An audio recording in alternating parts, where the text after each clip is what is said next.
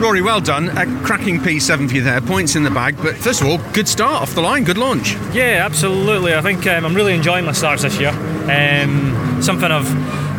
I came into the season, I was like, I cannot carry on with my inconsistent starts from 2021. So we've changed my technique, and it just seems I sit on the grid and I'm feeling full of confidence. That I feel like I'm going to pass at least one car. Um, and starting back in P11, it was I had no choice but to take a, a few risks, and, and we came out of. Uh, turn two in P7 and, and stayed there for the whole race.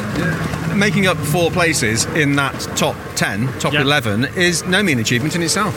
No, it's it's not easy, and um, you know, and it's a hard circuit to pass that. So I think uh, it really does have to happen on that first lap. Um, so that's where the opportunities are.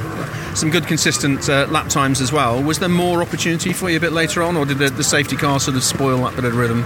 Yeah, I think it was probably spoiled that a little bit because I was I was quite happy sitting behind Sutton, and I was just looking for any opportunities.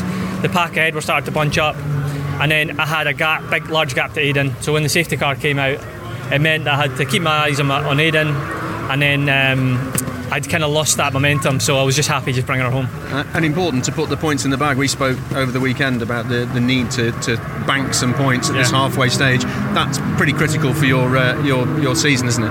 Absolutely, yeah. That's that's what I'm here to do today. Just you know just keep keep chipping away, get ba- bag those points, and, and make up uh, places where we can. And uh, you know, you never know, we might get a bonus in race three if we get get on that reverse grid.